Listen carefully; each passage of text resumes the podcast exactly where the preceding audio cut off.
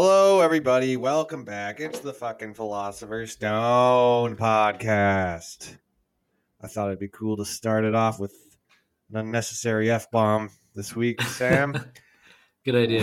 what's up? Clear out the kids. going from on? Yeah, get them out of here. Take those earbuds out, you little shits. You won't understand this highfalutin stuff. Uh, what are we? We missed a week. We're back. We're back on schedule.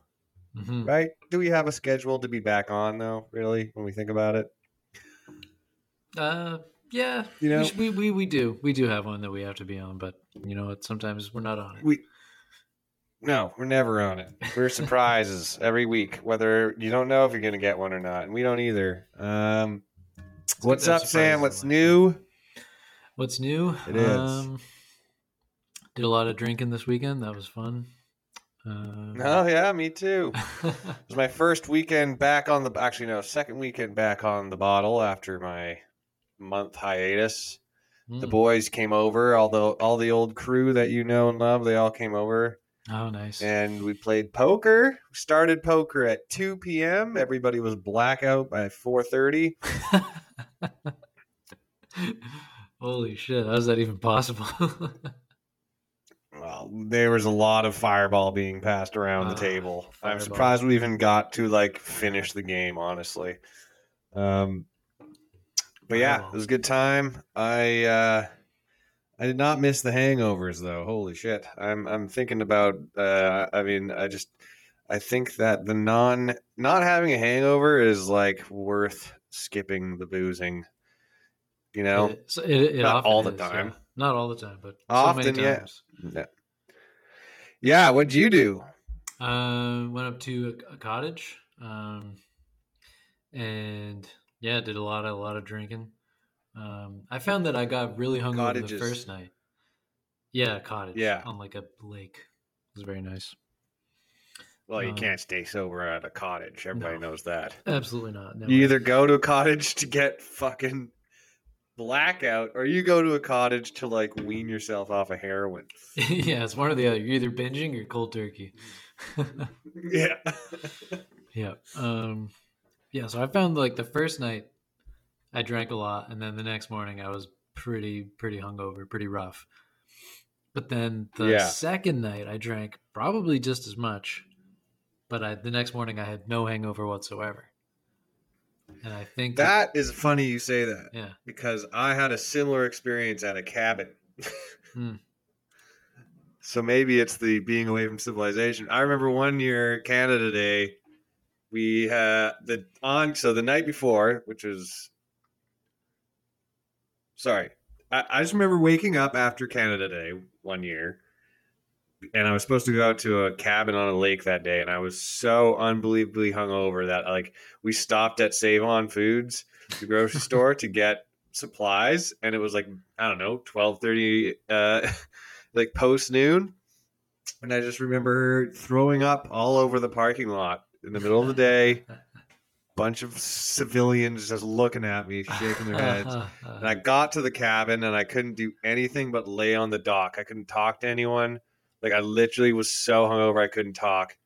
And uh, I just had like a straw reaching into a cup of vodka cranberry. And eventually the, the, the liquor revived me and I we all drank like like sailors again that night. And then the next day my hangover was like not even close to how bad it was the day before. So wow. The human body really is an amazing thing.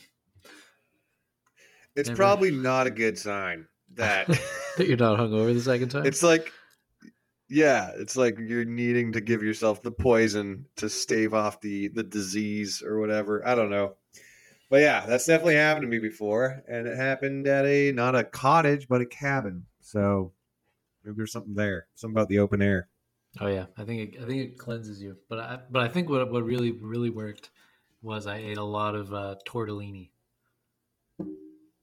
You think The tortellini's the key? Tortellini. I think that might be the key. I'm gonna try that theory again. Drink a lot. Eat What a is it? of It's, tortellini. does it have to be tortellini? Does it, is it the shape of the pasta, or is it the fact that it's stuffed? I think it's the, the stuffing. The stuffing. I think it's all the cheese. I think so- that's what does it. You think it's the cheese? So could the It's same effect be tomatoes. achieved with with if we could have maybe like I don't know, ravioli, or would even a pierogi work? Yes, ravioli, pierogi could work. Yeah, pierogi's is pastry. ma- no, no, pierogi's like a noodle, I think, right? No, pierogi's more of like a pasty pastry dough. It's like a Ukrainian ravioli almost. Yeah, I've had pierogies it. I guess. Man, what, I don't know what. No, I mean- I know. I, flour. I don't know. you can't classify them as pasta, though, can you? No, no, no. They're like a Eastern European dumpling. I think Yeah, yeah, they're way more on the dumpling family tree, for sure. they're like a thicker dumpling. but you, you, yeah, and like pierogies, you kind of want to get. Well, I do, anyways. I like to get them crispy, and I don't like Mhm. my. I don't like my ravioli crispy. Mm-mm. Maybe I do. I've never tried it. Now that I think about it. crispy ravioli. I used to get Could these pre-made uh, butter butternut squash raviolis from the grocery store. They're delicious. Actually, I ate them all the time back when we were roommates. I don't know if I ever Oh, let yeah. you try any.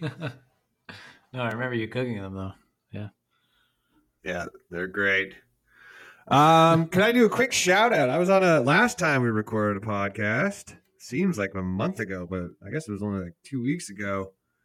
Um, immediately after, I went and did another podcast, and uh, I just wanted to shout them out. It is the God, I gotta get the name right here. Um, they are a podcast that is uh, um, associated with a food tour company in the Okanagan here where I live in BC. I just want to make sure I got the actual podcast name correct. Uh, the Okanagan Food Show. The Okanagan Had me Food on. Show. Wow! Yes, Congratulations. so- Shout out to them. Check them out on uh, Spotify. They also have an Instagram. Um, and we talked about some. We did a little comedy talk. We did talk about food. Got some uh, some insight on some local eateries that I would never have heard about if I wasn't uh, made privy to it by the Okanagan Food Show podcast. Um, so check them out. Shout outs to them. I know it's probably going to be like a month after the fact that, but that's fine. Hmm. Um, Does Kelowna have a and, uh, yeah. chicken? we do. Nice. Um, I went there once, and I got to say, I was completely underwhelmed. All I, I heard way you. too much hype about it. How and- dare you, sir? Dude, it was I, not I good. do, I do, I do. Don't, I don't understand like why people fight over the sandwiches. They're not nearly that good. Well, see, the thing is, I don't know if you recall that. I think it might have been a Christmas thing. Me, you, and our friend Zach, who lives like in a sailboat somewhere now, we all live together. And do you recall that night we all got hit with the craving for a bi- big bucket of KFC? oh yeah, yeah. And we went and we got like a huge family sized bucket of KFC, and we were like completely underwhelmed with it. I hadn't had KFC chicken forever, but I was not impressed. I No, don't it's not good. what you remember. No. No. So you're telling me Popeyes is is not going to leave me that disappointed? I don't think so. I mean, it's like Popeyes is much better than KFC. Much better. Okay, you heard it here first. Maybe I should talk to my friends at the Okanagan Food Show and see if that's correct. Yeah, I don't know. You you should see if Kelowna has like a good fried chicken place though, because they might. You never know. Well, Good fried. Chicken. We have a place called Mary Brown's. Oh. Never, never had it. But uh, fast food fried chicken is that KFC bucket we had those many moons ago. Really turned me off from the whole concept. Yeah, it's unfortunate. Maybe we just gotta- like that KFC is so many people's first experience with fried chicken. and It's just so terrible. But, you know, Maybe we just really got a bunk bucket, you know. Every once in a while, you, you get a bunk bucket from the KFC, a bunk bucket. What does that mean? and oh, just everything's bunk in there. Remember that? Bunk. Remember when people used to say it was bunk? oh, like, Bunk. oh, this is I'm gonna bring bunk. yeah, you remember back back in the day? We, everybody used to call, say bunk all the time. It no, that's like an old British thing. Bunk. I think the skateboard culture overtook it for a bit. Oh, okay, okay. I never heard that slang. That must be some BC slang. Really? Yeah. There's Well, different slang you in were in BC. BC for quite a long time. You were around when we were all saying bunk. I guarantee you, you were saying bunk. I was not. I never have once said that's bunk in my life. Like, Well, now that I hear you say it, it does sound like you've never said it before.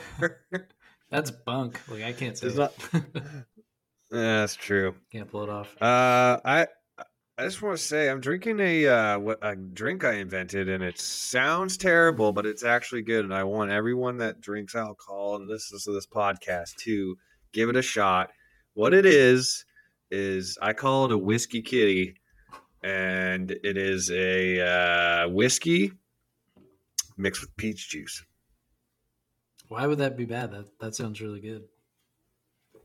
I don't know. Seemed like it would be bad when I first tried it, but it was surprisingly delicious. Maybe it's already a drink. What, what kind of me take whiskey a are look you, here. are you doing? Okay, the whiskey I'm using today is not best for it. Um, I'm drink. I mixed it with Kraken. Oh, So usually this this drink. Kraken's What is it? Oh, is it? Yeah. Oh, there you go. There's an issue right there. Okay, it did taste a little rough today. Um, whiskey and peach juice. Uh, Like every mixture has to have a name at this one. Peach juice. Where at do you get point. peach juice? Uh, you can just buy like Minute Maid peach juice. oh, wow. Okay, so we got some places calling it just a whiskey peach recipe or a peach old fashioned cocktail. Hmm. Interesting. Well, there you go. I don't think I've invented anything.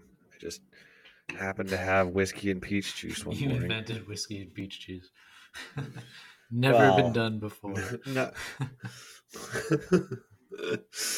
well, at least I named it. I fucking named it. Because it doesn't seem to have a name. It's just, it's just, yeah, whiskey kitty. nice. Hey, maybe it'll catch on. Maybe It's maybe good- now that it has a it's a more good hangover name. drink. Oh, it's a good hangover drink. Eh? Well, yeah, because we we don't have a dog, so we can't have a you know to cure a hangover the whiskey hair of the dog that bit you. But we we can have a whiskey of the kitty that scratched you, and that's uh, basically the uh, the uh, cat owner's version Oh, okay. the uh, hair of the dog. Yeah, so that's where that came from. It'll be huge one day. Kanye's gonna be drinking it. Um, how how how how's comedy going over there in T dot? Oh, that's good. I did a uh, a show with uh, Jack Hirschfield and Ivan Baltag in London, Ontario. Shout out to Ivan Oh. Baltag. Um, and Damn, some uh, some Dakotas OGs, eh? Oh yeah, it's surprising how many people out here are have like come through Kelowna at some point or another and done comedy in Kelowna. It's very surprising. Well, Jack and Jack and Ivan both started in Kelowna. They were like the staples of the club there uh, here for years before Mhm. they shipped out. Yeah. So yeah, we, we drove to uh, London, Ontario in a snowstorm. Um, that was fun. Oh yeah, That was very fun. not scary at all. no. I got I got to do a uh, corporate in Kamloops this weekend, and I'm kind of scared of Oh, that God. drive because we're supposed to get a dump of snow. Big dump. eh? So Big fingers dump. crossed, fingers crossed. Big dump, big dump of snow. Nice. God's just gonna Um, take a big old dump I- on you. Yeah, uh, there's actually a sh- the first a show we're doing tonight at the train station pub. You've eat, have you eaten there before? Train station Mm, pub. mhm. Tremendous uh, pakora. Um, Oh yeah, their Benedict. Pakora Benny is amazing. Yeah. yeah, fuck yeah. Oh, back end of God's hungry. Yeah. Yeah, they uh, they still have the backhand of God in rotation there. Maybe I'll have one of those tonight. But yeah, I think this is like the first Kelowna based comedy show there that I know of. I know that other comics that are toured through have set up shows there, but anyways, it shows like every night of the week in this town. It's nuts. Oh yeah. Hell yes. Pretty good. Pretty good though. So what are we talking about today? Well, we are talking about Utopia. Ah, Little sound effect. is that a movie or is that just the, the just the general concept? Um, talking a little bit about the concept, and then we're going to talk about one kind of utopia in more depth. So, uh, I recently read a book called Walden Two, which is like a, it's like a novel, like a philosophy novel, basically, and it's set in a Yeah. utopian society. So we'll, we can talk about that in depth uh, later on. It's very interesting. Okay, well, hit me. What's the start of this utopia you speak of? And what defines the utopia? One man's utopia is another man's hell, is what they say. Is actually a tattoo I got on my on my ankle. Another philosophy tattoo. Nice. yeah, Um, I'm literally covered with them right now. Oh, okay. yeah, um, yeah, it is. Uh, yeah. Well, I'm glad you asked because that's what we have to talk about first. Like, perfect for who, right? We think of utopia as being a perfect society, but we have to define perfect, right? Like, uh, ancient Rome might have been a utopia if you were the emperor, like Caligula. You can just Yeah. do whatever you want. Uh, yeah, but it's hell or for ancient. Egypt if you were like a nice cat. yeah, exactly. If you're a cat in ancient Egypt, that's probably the best thing ever. The Well, being a cow in. India is probably not bad either. Okay, yeah, true. Um, but have you if you've seen the Purge movies, right? Like there's a society with no laws, and everyone can kill each other. So that might be the perfect utopia for like psychopaths. Yeah, I just feel like there's not enough psychopaths in the natural, like like actual psychopaths in a population for them to not completely be outnumbered and outgunned immediately. Like I think we might have talked about this on the podcast once before, but if there was truly a day where there were no laws, Mhm. I don't think most people would go out and just start committing horrific acts of violence or even breaking the law. There would be a small group of people, like it would be a minority. And I think that for the most part, people don't want to kill each other or mm, even more so don't want to get hurt themselves. Yeah, that's fair. That's fair. Um, but then again, like it depends on it depends on uh, like your culture, I guess, to some extent, right? Like the Mongols, they would love to kill everybody if they could have the chance. Yeah, well, they did it whether or not there was a day of purge anyway. Their whole life, the whole empire was one long purge for them. yeah. um, yeah. Okay. So like that, that's clear. We got to get a better, better definition of what utopia is. But I think there's a couple of other types of utopias that we could rule out. Um, so that's like, uh, the, you know, like there's a new Matrix movie coming out, right? And Yeah. the Matrix, they can make any illusion that they want that you can live in. Like Cypher wants to just live in like a perfect life. So you could Oh yeah, he just wants to eat that that one steak That over and over and over Yeah. again. every night. That fucking steak. Oh, that would turn the most strict vegan into a, a meat eater. Just put that scene on loop. yeah, just swirling his red wine, eating the steak. Yeah. Um, Yeah. So like he could tell the Matrix like, "Hey, I want to live in a utopian society within the Matrix, where I just live with a bunch of simulations in like this utopian world." But hmm so as far as he know, he would know he'd be living in a utopia. But unbeknownst to him, he's just plugged into a computer. So would that count as utopia? Do you think? I mean, that's what he agreed to. So yeah, it's it's here's the this is like this is the thing is like if utopia means your own personal pleasure ma- maximization of pleasure and minimization of pain for you then that is utopia but if you truly if utopia means truly everybody not simulations but every actual person is at their most happy all the time then that isn't a utopia, right? Um, I think the problem is that everybody's going to find joy and pain in different ways and areas of life. So to like cart, um, cur, uh, curtail, uh, is that the right word? c- c- cater, cartel, cater. Cater to everyone's personal utopia. You almost need to put them in their own matrix because everybody's going to have such like little differences that'll end up annoying one person. And now suddenly you're annoyed and you don't get annoyed in utopia. So now it's not a utopia.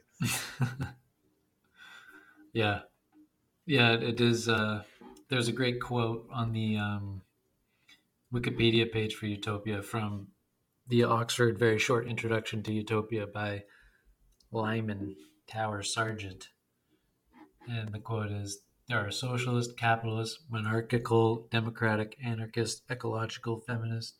Patriarchal, egalitarian, hierarchical, racist, left wing, right wing, reformist, free love, nuclear family, extended family, gay, lesbian, and many more utopias.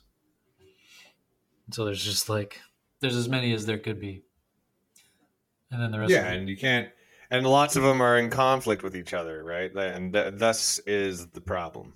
Yeah, exactly. Like the quote goes on to say, utopianism, some argue, is essential for the improvement of the human condition. But if used wrongly, utopianism becomes dangerous. Utopia has an inherent contradictory nature. Yeah. If there is So you'll never, essentially, you'll never be able to please everyone. And if you're pleasing one group, you're pissing off another group. So, again, I think we've arrived at this conclusion. Everybody needs to be put in their own custom simulation with other people of like minds, right?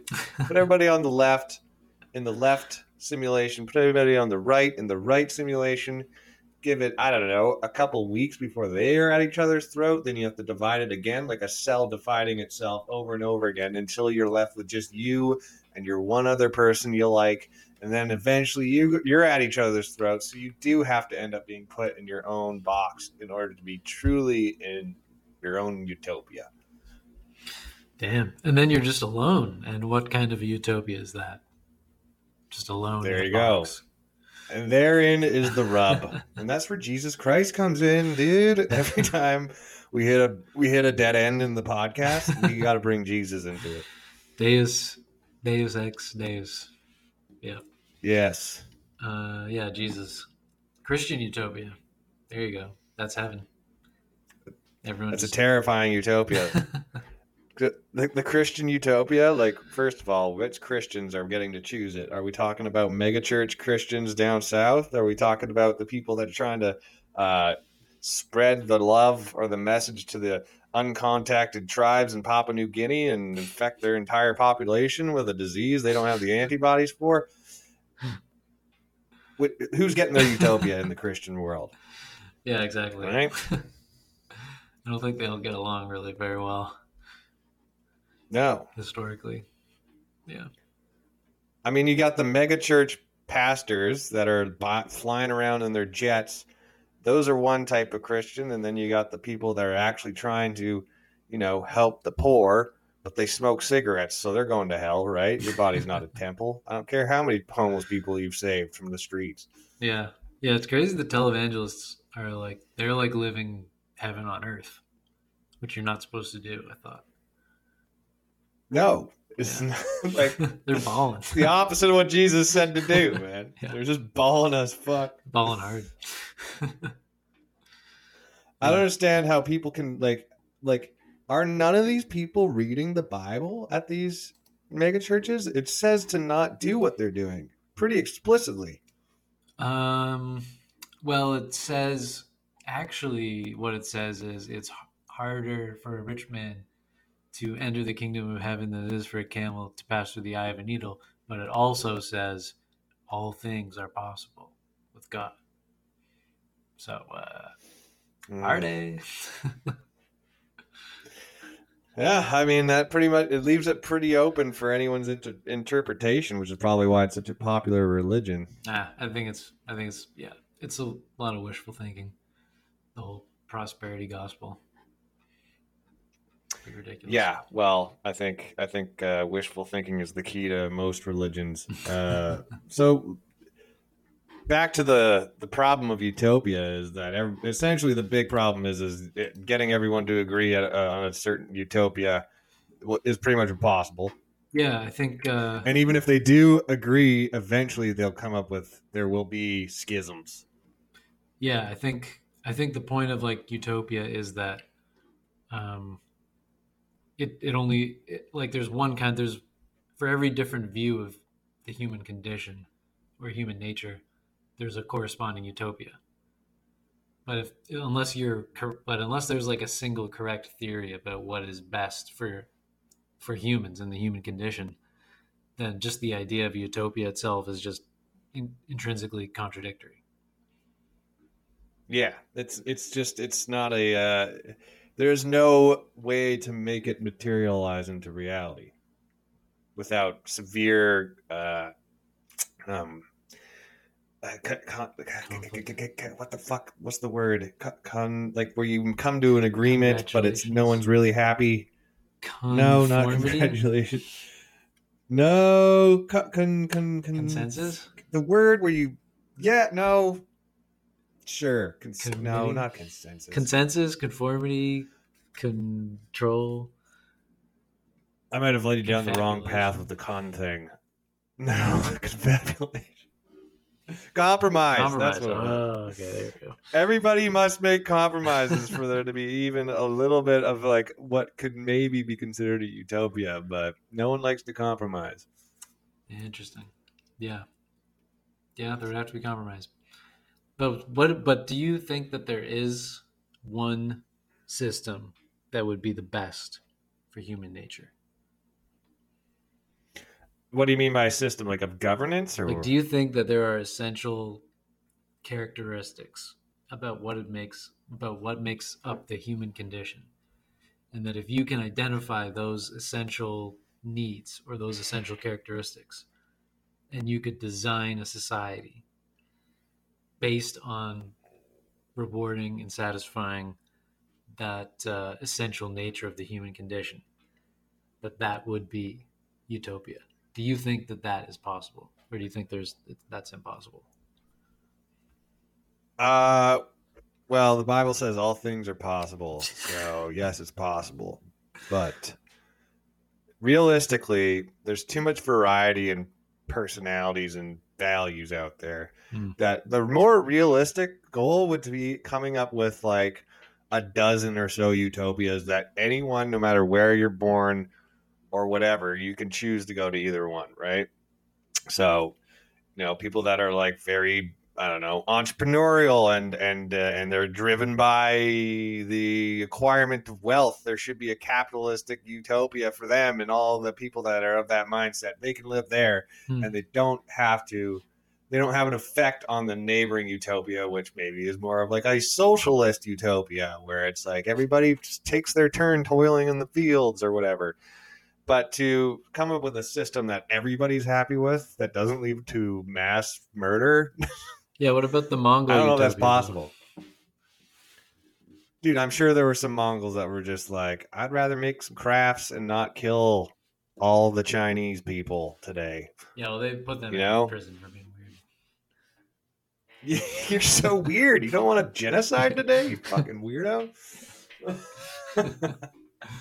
um, I mean, like you would have to like essentially take away. You'd have to become like the Borg, right? You'd have to take away assimilate individuality.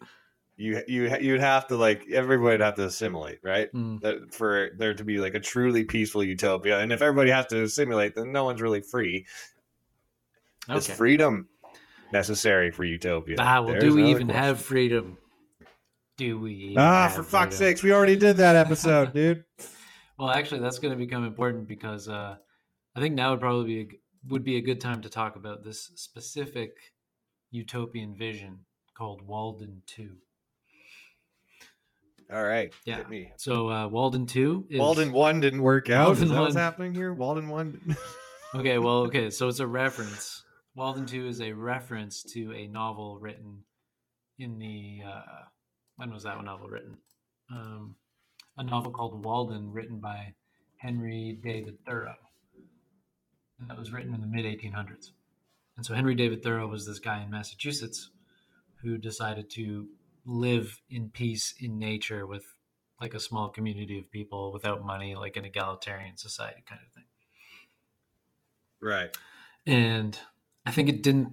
I can't remember. Like, I don't know if it failed spectacularly. I think they just like ran out of money, like that kind of thing. Um, Side note: I just watched uh, Good Will Hunting for the first time last night. oh, I've never seen that. Yeah, well, the kid's wicked fucking smart. That's pretty much the whole movie. The movie. Okay. there was very little like true conflict in that movie in my opinion i was waiting for like spoiler alert i thought for sure someone was gonna to die in that movie like and that would like kind of disrupt any of the progress that was made it was pretty like steady progression to a positive conclusion with not much actual conflict in there. Just my review. Fuck yeah, he was wicked smart. Okay. All right. Well, great. Um, I'm not quite sure. I thought, I as a man who was.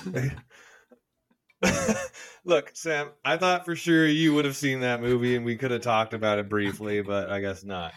no, I haven't seen it. I'm, I'm more of a beautiful mind kind of guy. I think. Oh, that's what I'm saying. That now that movie, that guy was fucking wicked. smart, Wicked kid. smart kid. Um, fucking wicked schizo though, brother. You know who he's talking to. Lots of cousins. I just thought you because you because you used to live in Massachusetts. I thought you kind of Oh, you kind okay. of like you, sure. you yeah, we've all we all, had we've all seen Good Will Hunting. that. Yeah. Okay. Sure. the weirdest stereotype. Um, okay, right. So, uh, so yeah, Walden two, not Walden two, sequel to Walden one, but very different, like vision for society. But they're both like a utopian, So egalitarian society. okay, That's like separate from. but we do know for sure Walden Walden two did not work out. I mean, one didn't work out. No, I don't think it's still going. Um, there are like there are Okay. there are like uh, you can join like egalitarian, uh, like free separate communities. Like they're they're all over the place. You can join one. Uh, you just have to, but they're not going to be like Walden two. Walden two, like we'll get into it. But so uh, B.F. Skinner, he wrote Walden two. He was he was a we've talked about him before. Like he was a big shot scientist, psychologist back in the day. Yeah, he sounds. The name's ringing some bells here. Yeah, so he was a behaviorist. So he did not believe in free will. He believed that human beings, uh, we don't have free will. We're just organisms. And all of our behavior is almost entirely determined by our genetics and external factors, but mostly by external factors. So we do what we, and that, uh, so like we're not much different from rats, in, in his opinion. We're like more complicated rats, basically. Complicated rats. Complicated Good rats. rat name.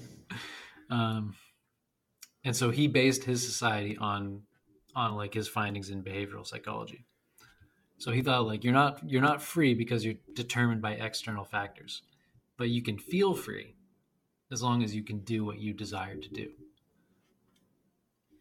so that's the best Right. you can hope for So you're- you're- freedom. You're free to do what your brain, what your biology is commanding you to do. Would be free will. your biology but but mostly the- your environment Okay. Because what you want to do, according to Skinner, is going to be determined by your environment and your life experience. So you're gonna, and also your biological like impulses, right? yeah, but you, but he's a, like a scientist, right? So his all of his studies show that environmental factors are what determine behavior because they can over because they manipulate Okay. your biological levers, so to speak. So like Ah, I see. All Yeah, right. So like, there's the famous experiment of the. Uh, this wasn't Skinner, but like they did these experiments with rats where they would let them press a lever and it would give them like cocaine or something. And if the rat had nothing else to do, it would just keep hitting cocaine until it died. But if the Mhm. rat had like lots of other rats to play with and lots of activities and like a nice clean environment to explore, then it would ignore the cocaine and it would go hang out with all the other rats and have fun. And so that's You sure it wouldn't lead all of his other rat friends to the cocaine and they'd all have like freaky group sex? I don't know. maybe they maybe they covered that up. That might have happened, but they covered it up. okay. Because that for sure happened. yeah. So so that's basically so Skinner thought you could basically do that with rats. Like he thought the reason why there's so many miserable people in society is not because people are inherently miserable. It's because society isn't giving them an option that's better than say like doing drugs or scamming people or like being an asshole. But if you were able if you put people in the right, Right. environment, then everybody would you know be great. And if they weren't, then you know you just kick them out. Whatever. See you. But they wouldn't want to. yeah, and then they would the people that the people that got kicked out would form their own like opposing society, and then it's only a matter of time before those societies start ripping each other apart. hmm Yeah. Uh, hypothetically, I think, but like, l- let's explore a little bit more before we totally write it off. Like, it is, it is a pretty interesting uh, thought experiment to go through. Yeah. Yeah, go ahead. So, No, yeah, go prove me wrong. all right. So um So like he he's very he's a bit light on the details because if he had the details then he would have been able to do it because it's all about scientifically engineering people's behavior with the right positive reinforcement. So if, if you knew how to do it, you could do it. Like that's the whole idea of it is like if you can do it, it, it like it'll work because it's based on science. But anyway, so Right. so here's like here's sort of how they he breaks it down a little bit. Like how do you get people to want to do what is in their best interests? Like that's the whole premise of Walden 2. You have to condition people through upbringing to want to do what is in their best interests. So they feel free while they are also doing what is best for their for themselves. And that's like the vision of the society. Yeah, but wouldn't that would that not conflict with like wouldn't you have to kind of figure out a way to get people to do what's in their best interest and in the best interest of their group as a whole? Yeah, that's like the balance that they have to strike is and there is a balance between doing what is in your best interest and what is in the community's best interest and balancing those. And I think that's where like Yeah. so like for example, one example of that is like how do they break down the economy? Well, there's sort of like four roles that you can play in Walden 2. You could be a planner. That's like the top end of like governance is the planners, then managers, Yeah. workers, and scientists. So those are like four roles. Managers Mhm. and planners are like the decision makers, so they like run the run the show basically. Right. Like George Bush was a decider. I'm the decider. Yeah, I'm the decider.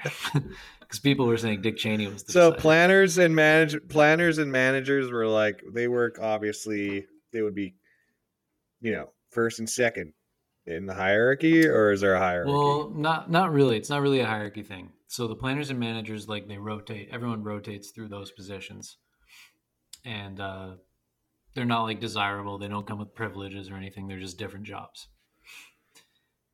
and you, everybody takes a turn at all of them I think you have to want to, and I think to be a planner, you have to get selected by a committee or something. But again, there's not a ton of details about this stuff. right So then most people are, are going to be workers or scientists. But what is true is that there's no money for anybody. No one gets money. You get these things called leisure tokens. So basic, basically, you work to earn vacation time. And with your vacation time, you can like just do whatever you want around Walden two. They have a bunch of stuff you can do. For complicated rats needs lots Okay. of tools. um, well that's what my next question is is like say i want a specific item for say a hobby or whatever Mm-hmm. you know maybe i'm a uh, maybe i'm a painter who wants to buy an easel yeah. or something. Yeah.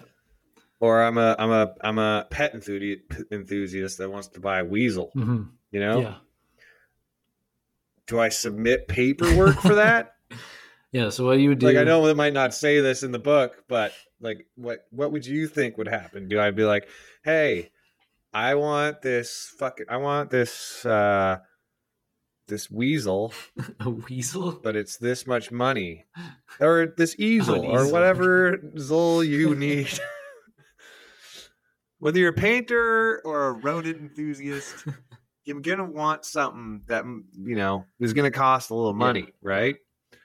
So in our world how do you like get people to you know some people are satisfied with just like very inexpensive simple stuff they don't have these any expensive taste or hobbies yeah. So like so, is it so Walden 2 is at this stage in the in the story, so to speak. Walden 2 is like a community within the larger United States. And so what they do is they like produce Okay. things in Walden 2, like I think they make like beer and wine and stuff. And then they sell that um, outside of Walden 2 and they get money. And then they can buy things for the community. so I guess yeah, hypothetically, if you had a special request, you would like you could write a proposal like this is why we need such and such an item, like, and it would have to be something that would be good for everybody. Like you probably wouldn't be able to buy a super expensive thing just for yourself. They probably wouldn't allow that. That's the thing. See, that's the problem is that your own like personal endeavors would be essentially the very least of the priorities of people. So well, okay, well, finding that, your... that be, might be true of you, but according to uh, Skinner, that would not be true of someone born in Walden Two, because if you were born in Walden Two, you would be conditioned by the behavioral engineering not to want, not to selfishly desire things. You would only want things that would be good for like a bunch of people. So that leads to my next question. so, like, hypothetically, there's a there's a Walden two Jimi Hendrix, right? Jimi Hendrix really wants a guitar. Yeah. Now, at the beginning, it might seem like a selfish act for him only to want this guitar, uh, and for him to want it to be his so he can spend the time to learn to be a master at it which will then, after years of practice, benefit the rest of Walden 2 with freaking, uh, you know, all along the watchtower. Well, they have tons of instruments and they have tons of people playing music all the time because music oh, benefits oh, okay. everybody. So they would be like, yeah, sure. We have our own Jimi Hendrix. That's we'll true. be so happy with that. We'll get you a guitar. Yeah, but then there's some kid that fucking sucks at the guitar and doesn't have the right dexterity. He's always he's hogging it. He's hogging the guitar. Well, Jimi has to get to the back of the line after his half is that half an hour of playing's up. No, they, and now no, it's going to take us. No, they wouldn't. They wouldn't. It's going to take that. us forever to get along the watchtower, or whatever the hell else. So yeah. Um, Do you understand like what I'm saying? Is that? Oh no, like, I get it. I get it. Yeah. Uh, but I think okay. again, I think they they have like enough resources that they can have enough instruments for people to share and have opportunities. And if someone was especially gifted, so rewarded. But I, I think they they put a pretty low emphasis on genius. Like they didn't think that that was like a great thing. Um, but you can choose okay. what I'm just saying that the art, art in general, art in general would suffer immensely under this system. I think. Well, you only you only have to work four hours a day, and the rest of that time you can do with weight as you will, such as doing art. Well, I'd spend. Uh, I guess I'd spend my time waiting in line to play my drum set. That I have to rearrange. Spend half of my time rearranging to my style. You know what I'm saying? Man, I don't know how to how to uh, like personal address this worry that there's going to be a huge line for the drums. I don't think that's going to be the case.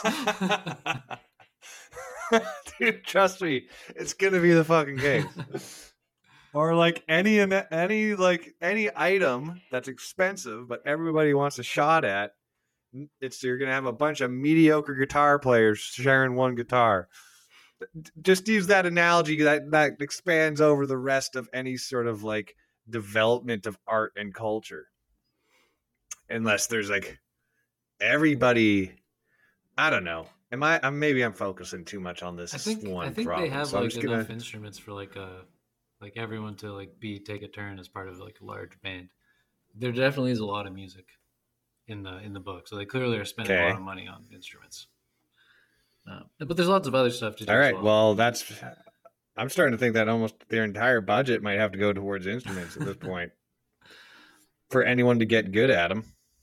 Okay, well, okay. So, what, what do you think about this? So, the way you earn the leisure tokens is you have to do like work to earn them, and the least desirable yeah. jobs are the ones that reward the most leisure points.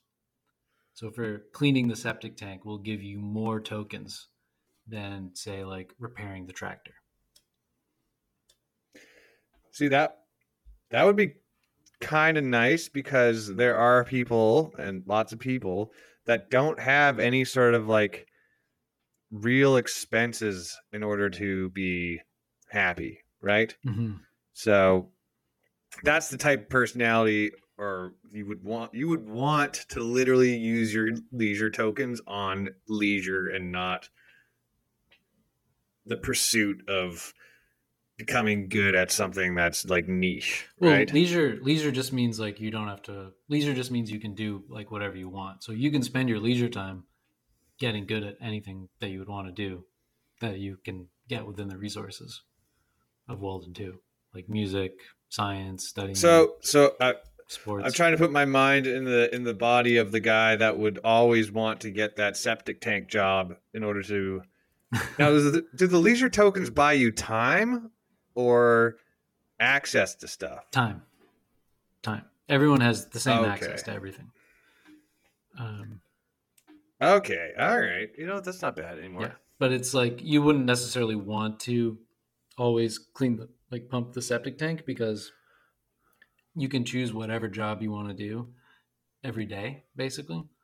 So like if one day maybe you're like today once a week I'll do a septic job, but the rest of the week I'm going to do the stuff that I'm much better at and more interested in, like cooking or like repair work or designing improvements, things like that, whatever. Um, so you can like pick your Mhm. pick your career sort of pretty freely.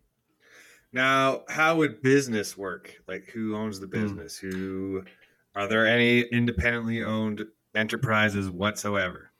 So within Walden 2, there's no money. You just have li- uh, leisure tokens, and I don't think you're allowed to like exchange them with each other.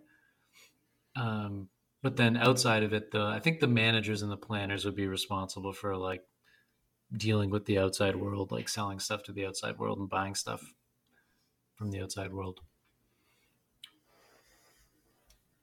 So, like, can a kid like and like how, how does this system is it going to uh, essentially alienate you from like advancements in technology Uh, in the no, outside no, bec- world? Uh, no, because they have. Well, okay, hypothetically not, because they have like a one of the roles in the community is the scientist role. So they have people whose job it is to do science, which means participating in the broader scientific community of the world.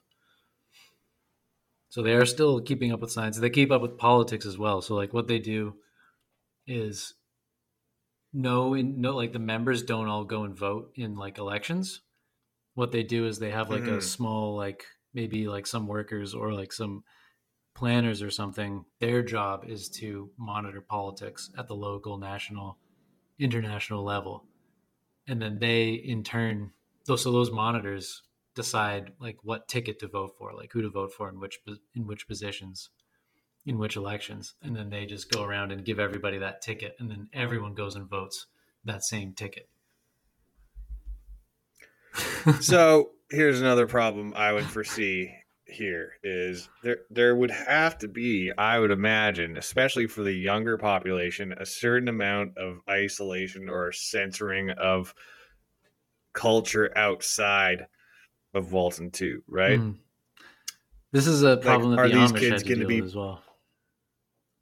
yeah and their solution was you get one year out there try not to die and how how many people end up coming back lots of them end up getting addicted to drugs real quick as for what I understand Yeah, yeah. I think I think again, like the idea with Walden two is like because the behavioral engineers understand what is best for human nature and how to condition the people who grow up in Walden 2 to want what is allegedly best for human nature is that like if you are raised within that conditioning you aren't you won't desire the the the, the pleasures of the outside world because those are like cheap imitations of what is really good for the human condition. So you're not even you're not really even going to want it.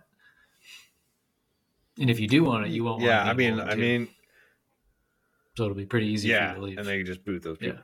I feel like there would be a large amount of like young people leaving this community. Yeah like who knows how because everybody goes through a little bit of but i guess like like a uh, rebellious phase is pretty much ingrained into most young people Yeah, I mean, you think so, but then again, like, it's so hard to argue against their position because they'll just say like, ah, well, like, people, like kids only rebel because they aren't raised properly. Like, if if you only knew how to raise them, like in Walden Two, for example, they have no nuclear family. Like, parents don't what parents don't treat their kids any differently than any other kids. You're like separated from parents, and everyone's sort of raised communally. You don't think that there's going to be some like biological coding that will essentially almost guarantee a mother will give her biological child preference over her non-biological children? You would think so, but again, I think like I think I I think We're I relying pretty heavily on these on these behavioral engineers. Yeah, right? exactly. Like that, they, these guys are starting to sound like they got a lot of power over everyone. Well, that's like the an thing, insane right? Amount of power. That's um that is addressed in the book because you know they're basically they're basically saying like they they do have almost godlike power over um over people because they can control their behavior and engineer their behavior. But I think well, it sounds like they they can engineer their desires and wants too. yeah, they engineered their behavior through engineering their desires and wants. So you you show people that behaving in a certain way will will will net them a reward, then they're more likely to behave that way again. Whereas on the other side, right. if you So just punish just- behavior, then it doesn't actually correct it. It makes it worse. So the whole thing is based on using positive reinforcement to engineer certain behaviors. So it is pretty creepy. interesting. Sounds like it's getting into very cult like territory though. Yeah. Like the people at the top are gonna have like a very like these these behavioral engineers are gonna essentially have all the power. Right? They're gonna Yeah. be controlling everyone's desires and wants and their like quelling rebellious or outside thinking with not giving them the positive reinforcement that everybody else receives for doing the right quote unquote right type of behavior or thinking. Yeah, the probably the biggest lack of detail is like how exactly you'll engineer these desires. Like they really don't. He do, he does not go into much detail about that beyond showing that like education is done sort of communally, and it's very like self guided kind of education where it's where they're like the kids are like rats sort of in mazes, sort of exploring and not really interacting with like Yeah. a teacher, so to speak. Um, but again, there's not a lot of detail. I mean, a lot of this stuff always sounds good at first until you dig into it a little bit more, and it sounds like it just leads to a small group of people having a ton of power, which is essentially what almost every society and history seems to end up like. Yeah, I think like the like as like as they argue in the book, like the only um the only difference is that supposedly right in this society you have power, yes, but like you don't have um it's the it's the best alternative because it's a power that is like instead of forcing people to do things, you're like you're the, everyone feels free all the time. If you're if you know what I mean, it's like a power. Right. So individual, individual like oppression. It doesn't feel like oppression. It doesn't even feel- though yeah. it could be argued. you're you're It could be argued that it is. yeah. So so this is like the question that comes up, and like the accused, the. uh It's like a novel, right? So it's told. It's like a fictional story, and there's like the guy who founded the community. He's like giving them a tour, and there's one character who's a like a called a philosopher in the book, and the book just just paints him out to be like this idiot. um, because B.F. Skinner was a psychologist. philosopher's stoned. Yeah. Boom, boom, boom, boom, boom, boom, boom, boom, boom, boom, boom. and uh, he's like, "You're you're just like a you're like a despot. You're like a dictator. You're like a cult of personality. You have too much power."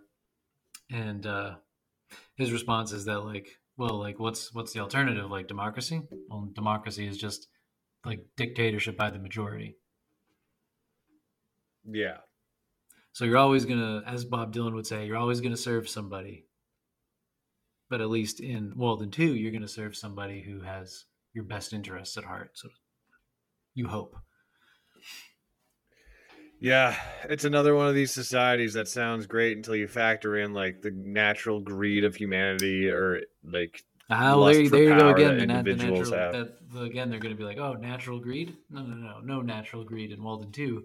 We condition that out of everybody through behavioral engineering. Well, no one's ever going to get good at guitar then because they're going to want more time with the guitar. But no, if you're you're only if you're okay with your allotted 30 minutes a week playing that guitar, good luck. I mean, have fun being a me- mediocre guitarist forever and never producing anyone that's excelling at anything. I think I think you're really the most. Uh, you, you, I think you, your biggest objection is there's not going to be enough enough guitars. the guitars is just it's just a placeholder for any desire that doesn't really line up with doesn't necessarily benefit the community immediately. Oh, like so how are you going to weed out the, the desire to be good at something for your own your own like pleasure of being good at something or your own curiosity at figuring out how to build something that oh no, they take time and they resources they, uh, they will reward that. They will reward you developing skills. even if it's not like even if it's like i can imagine like an engineering skill would be helpful for everybody immediately but something more on the creative side maybe there isn't so much of an obvious benefit and it might even end up being a pain on the community at at first Yeah, I, I think like they're like like imagine I think they're like imagine if you will Yeah. an open mic scene at this in this society Yeah. like it's going to be one night and everybody's going to decide this is not good for society oh man yeah I don't think they'll have edge lords at the open mic. and then maybe if they if they might even try it. I don't. I think uh, I think they would they would keep it going, but I think people would change. Then again, some people just don't change no matter how many times they bomb.